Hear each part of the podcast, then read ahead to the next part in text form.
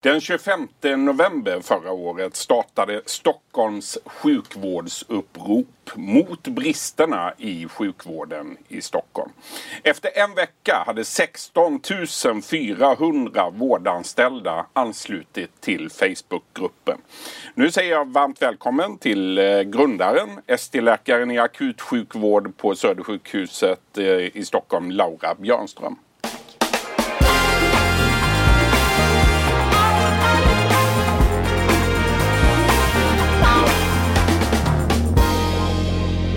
Eh, ja, du startade det här uppropet tillsammans med din kollega Akil Awad eh, och ni gjorde det i november förra året.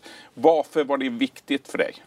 Det var viktigt för att eh, visa på att eh, bilden på golvet bland oss som jobbade i sjukvården i Stockholm eh, inte delas av beslutsfattarna helt enkelt.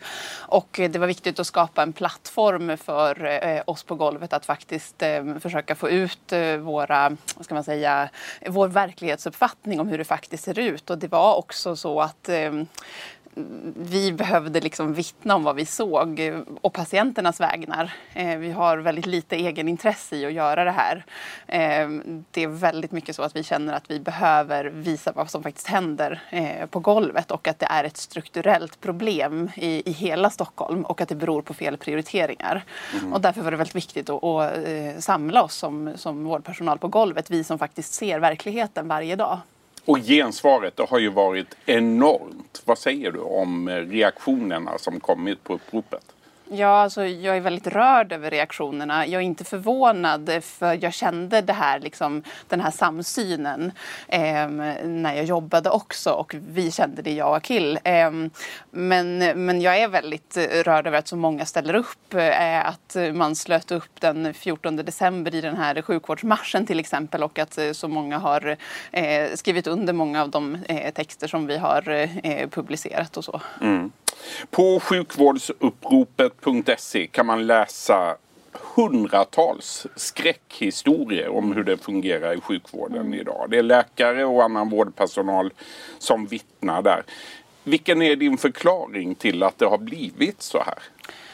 Ja, men det här är ju vårdpersonalens eh, eh, historier från golvet helt enkelt. Mm. Och eh, eh, min förklaring, eh, eller våran liksom problemformulering är ju egentligen att man har felprioriterat.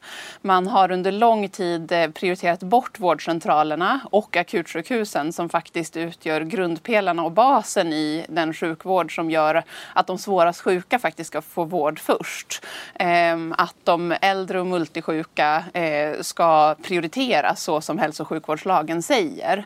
Eh, och har man då prioriterat bort det till förmån eh, för andra typer av, eh, av verksamheter, till exempel nätläkarbolag, vårdval, närakuter som snarare liksom spär på vad ska man säga, söktrycket, då, då blir det ju så här. Alltså, det finns ju liksom ändliga resurser, det förstår vi och vi kräver inte oändliga resurser till sjukvården utan man måste prioritera rätt rätt mm. för att de svårast sjuka ska få eh, den vård som de behöver och alla ska få eh, den vård de behöver. Men man måste, man måste göra de prioriteringarna så att eh, patienter 90 plus inte får ligga i ett halvt eller ett helt dygn på akuten och vänta på vårdplats. Mm. Ni skriver på eh, Facebook-sidan att patientsäkerheten är hotad och den brister också många gånger. Mm. Samtidigt hör vi regionpolitikerna säga att patientsäkerheten den är inte alls hotad. Vad tänker du om det? Att vi har helt olika verklighetsbild och eh, vi som faktiskt är på golvet delar den bilden om att eh, eh, patientsäkerheten är hotad och brister. Mm. Jag kan inte tala så mycket för var de får sin information eller, eller hur de resonerar när de säger så. Jag delar inte deras bild. Hur tycker du att politikerna hanterar sjukvården i stort idag? Ja, men jag talar för Stockholmsregionen. Ehm, det är där vi liksom har riktat in mm. oss. Och som jag sa förut så är det fel prioriteringar. Man har prioriterat bort det absolut viktigaste, vårdcentralerna och akutsjukhusen. Så jag tycker att de eh, hanterar sjukvården eh, dåligt och att varslen har dragits tillbaka nu. Eh, det är egentligen bara en ja, nästan obetydlig del. För det som också händer är ju att man har anställningsstopp på sjukhusen vilket gör att det är väldigt svårt att överhuvudtaget rekrytera. Och eh, eh, sen så har man också återigen nedprioriterat de här liksom huvud, eh, huvuddelarna i sjukvården. Eh, så att, eh, jag tänker att det är väldigt, en väldigt liten del eh, som som faktiskt gör skillnad med att varslen har dragits tillbaka. Det betyder ju egentligen bara att det inte kan bli ännu värre förhoppningsvis. Mm. Och då talar vi om Södersjukhuset och Danderyds sjukhus som i slutet på förra året la stora varsel som drogs tillbaka för bara någon vecka sedan. Just det, och Karolinska. Också. Och Karolinska mm. också. Mm. Eh, hur arbetar ni för att få politikerna att lyssna på er då? Ja, alltså, vårat, vårat huvudspår har ju alltid varit att vi vill samla personalen och att det här ska vara en plattform för personalen. Eh, och eh, vi har eh, försökt att få politikerna att ta den offentliga debatten. Eh, alltså att eh, försöka nå ut till allmänheten också, för det är ju vårt andra syfte att faktiskt för, försöka få allmänheten som kanske inte har en nära anhörig eller själv eh, är sjuk så att de, de ser det här. Utan vi vill visa eh, hur det brister idag och att allmänheten ska förstå det. Och därför så har vi försökt att nå ut eh, i den liksom offentliga debatten för mm. att visa att vi inte delar samma verklighetsbild. Sen tror jag att det är väldigt viktigt att, eh, ehm, att eh, ja, men dels oppositionen och även fackförbunden driver liksom det långsiktiga eh, arbetet med att eh, försöka förändra på andra sätt. Man måste ju liksom försöka på många olika, eh, olika sätt. Just det. Så här i coronatider då, hur skulle du säga att beredskapen i Sverige ser ut idag för att klara en massspridning av det här viruset? Ja, men alltså, jag tycker det där är en väldigt svår fråga och det är klart att jag inte är en expert på varken eh, epidemiologi eller, eller virussjukdomar eller corona för den delen. Men många, många sjuka på ja, en gång. Ja, precis. Eh, och det är ju också så att när man liksom har en Eh, när man har eh, ett, en krissituation så kommer man ju behöva prioritera på andra sätt och det förstår jag. Men, men, när det är så pressat och man inte har några som helst marginaler så som det ser ut nu.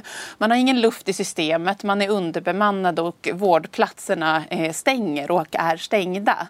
Då är det klart att eh, det kommer vara en mycket sämre grundsituation för ett stort utbrott av corona än vad det hade varit om vi hade haft en, ett liksom normalläge där beläggningsgraden beläggningsgraden inte hade varit 105 procent. För så är det faktiskt. Beläggningsgraden på avdelningarna, eh, om det var i slutet av förra året eller i början av 2020, var 105 procent.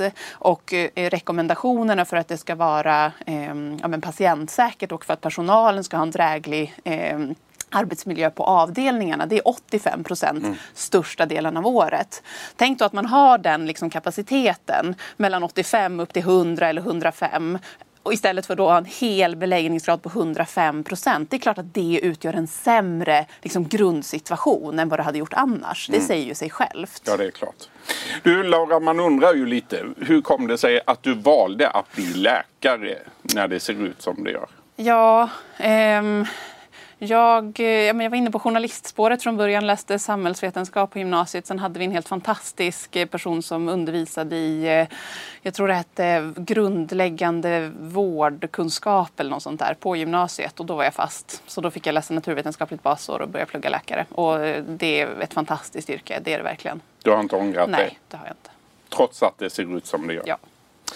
Du, eh, enligt en undersökning som gjordes för bara några månader sedan funderar två av tre undersköterskor på att lämna yrket. Vad tänker du om det? Eh, men att jag inte är så förvånad över det heller. Man behöver behandla personalen på eh, ett annat sätt för att behålla dem i regionen.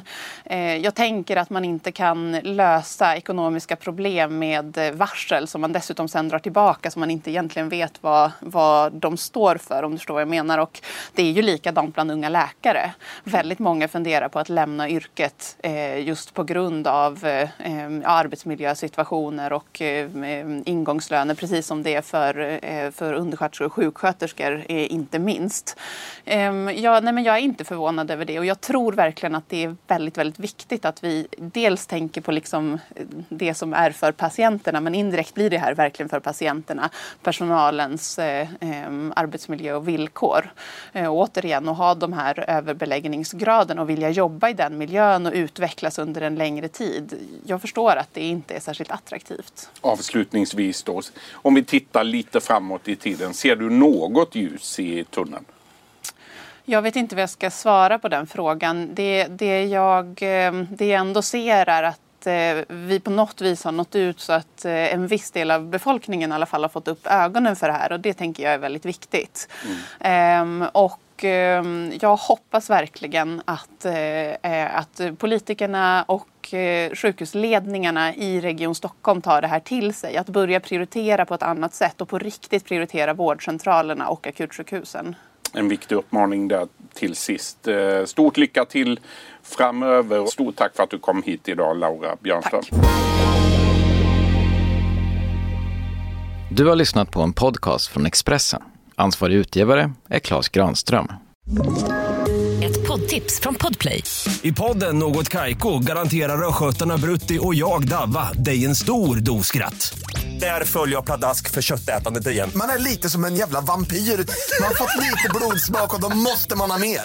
Udda spaningar, fängslande anekdoter och en och annan arg rant.